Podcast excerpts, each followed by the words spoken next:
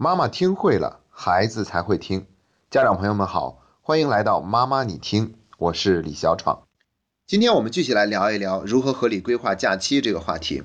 之前我们已经给出了三个建议，分别是帮助孩子制作假期愿望清单，帮助孩子养成爱读书的好习惯，和如何科学的督促孩子更好更快的完成假期作业。今天我们要给出第四个建议。那首先，这也是家长非常关心的一个话题。那就是当孩子爱玩电子游戏的时候，家长应该怎么做？特别是在寒假里面，孩子有很多的空闲时间，家长又要上班，不能时刻陪在孩子身边。这种情况之下，我们就要考虑怎么样避免孩子完全沉溺于游戏之中。所以，怎么样来合理规划孩子玩电子游戏的时间呢？这需要我们做一个认真的探讨。在给出一些具体建议之前，我们首先要探讨一个话题，那就是。游戏为什么吸引人？其实任何一个受欢迎的游戏都做到了四个方面：第一，目标；第二，规则；第三，及时反馈；第四，自愿参与。接下来给大家解释一下这四个部分。目标指的是玩家会非常清楚，通过自己努力会达成的具体目标是什么，在哪里。比如说我们在玩消消乐的时候，很清楚我需要消掉多少个以后就可以升级进入下一步。规则。就是为玩家如何实现目标做出限制。其实没有规矩就不成方圆，有了规则，我们就会更加明白怎么样做才可以更好、更快的实现自己的目标。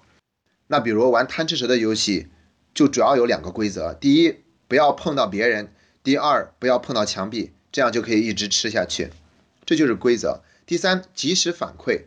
我们在玩俄罗斯方块的时候，每消掉一行，它就会有一个声音出现，说你好棒呐，甚至还会出现一个非常动听的音乐等等。这些及时的反馈，它在时时刻刻告诉我，我们离实现目标还有多远，我们已经做了多少分儿，甚至还会告诉我们差多少分儿，我们就可以到达自己想要的那个目标。所以及时反馈会让我们很清楚知道自己已经到了哪里，离自己最终要去的地方还有多远。第四点叫做自愿参与。一旦游戏把前面三个部分做得非常好，它就很容易让大家自愿参与其中。而这个自愿原则也就意味着，我们不仅会享受玩游戏带来的结果，甚至开始会享受这个游戏的过程。一旦这四个特征都做到了的话，它就会召唤出人类最喜欢的一样东西，那就是成就感。所以，我们玩这个游戏，结果好的时候开心，即便结果不好，我们会重新再来一次。这个过程依然会让我们感到很享受，因为在这个过程中，我们不断得到赞美，得到及时的反馈，而且很清楚自己要做什么，怎么去做，已经做成了什么样子。所以说，游戏的这四个特征会给我们很多的借鉴。如果我们生活中所有的事情都像游戏这样四个步骤全部满足，那么我们也可以做到让孩子更喜欢游戏。讨论完了游戏为什么吸引人，接下来还要讨论另外一个问题，那就是孩子们为什么喜欢玩游戏。这听起来好像是一回事儿，但其实是两个问题。因为除了游戏本身很吸引孩子以外，还有一些其他的原因导致孩子更爱玩游戏。至少有两方面。第一，我们在给孩子做一个负面的示范。当我们在家里面闲暇的时间经常抱着电子产品不放的时候，孩子也就更倾向于做同样的行为。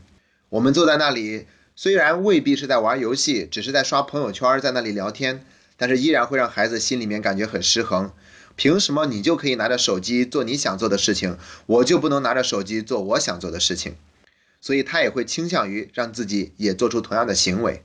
第二个原因就是我们给孩子更少的关注和陪伴的时候，孩子就更倾向于从游戏中寻求一种关注和成就感。而这种更少的陪伴和关注有两种形式，一种是被动的，一种是主动的。很多的时候，我们是主动的，比如我们大人在聊天，或者自己在忙自己的一点事情，所以就顾不上理孩子，干脆就直接塞给他一个平板电脑，告诉他说：“你在这玩游戏吧，给我安静一会儿。”这时候我们就在主动把孩子推向游戏。还有就是被动的，那我们的确工作很忙，然后回家的时间很晚，很少陪孩子，这个时候孩子也容易倾向于从虚拟的游戏里面得到一种关注，得到一种成就感。当我们明白了这些，我想作为家长一定开始愿意去反思自己的行为给孩子带来的影响。那么在假期里面，我们要怎样做来合理安排孩子玩电子游戏的时间呢？这个地方给大家一个时间上的参考，毕竟是假期了，我们要放宽孩子玩游戏的时间限制，但是一天最长不超过三个小时，这样是比较合理的一个时间。接下来我们给大家三个建议，来尽量保证孩子玩游戏的时间不超过三个小时。第一，我们跟孩子一起玩，把游戏的时间变成陪伴孩子的时间。这一条并不难理解，因为孩子缺少了关注，他才更容易去玩游戏。而现在我们在孩子想玩，而现在我们在孩子想玩游戏的时候，就陪着他一起玩。当然，这个玩游戏还不仅仅是玩电子游戏，我们还可以引导孩子玩其他的游戏。如果孩子喜欢玩扑克牌，我们就可以陪着孩子打几轮扑克，或者我们给孩子买其他的玩具，这样也会减少他沉溺于电子游戏的时间。第二条，给孩子安排更多外出的机会。当然了，也要征求了孩子的意愿，尽量带着孩子去做一些好玩的事情。在这个地方要提供一个解决问题的思路。面对一片荒芜的杂草地，想除掉这些杂草，最好的办法不是去割草或者薅草，而是种上庄稼的种子。所以，我们不要整天盯着一个问题，想着它要怎么解决，而是可以想。还可以做什么样的事情来替代这个行为？所以，当我们安排孩子有更多外出的时间的时候，他也自然就少了很多的机会去玩游戏了。在大学里面有一句话叫做“小人闲居为不善”，整天让孩子窝在家里，他自然就会没事儿想起来就要去玩电子游戏。如果我们经常带孩子外出，或者去爬一下山，或者去逛一下公园，或者是拜访一位朋友，或者去看一场电影。或者带孩子每天都有固定的时间去跑跑步、打打球，这样孩子就自然少了很多在家里面待着的机会。这就是第二条。第三条，鼓励孩子自我约束。毕竟我们不能在所有的时间里都陪着孩子，我们还要上班。孩子自己在家的时候，他可能还是很容易去想玩游戏。这个时候就意味着我们还是要让孩子学会自我的约束。为了能够让孩子愿意自我约束，我们要做到两点：第一，降低标准，所以我们一开始就是得接受孩子他很容易玩游戏，即便我们约束他也不管用，所以干脆降低一点标准。你今天只需要完成这么一点点作业，你就可以自由安排自己的时间，想干嘛干嘛了。当然，这个作业量是非常小的，可能只有一个小时，他就可以完成了。当孩子这样做的时候，他就不会感觉自己是在偷偷摸摸的玩游戏，他也没有一种心理上的压力，他也就更愿意配合。如果这个时候我们没有降低标准，孩子需要写三四个小时，那他可能就会直接放弃，然后直接去偷偷摸摸的玩游戏。所以要给他一个更容易完成的标准，这样他就会愿意去做，不再偷偷摸摸的去玩。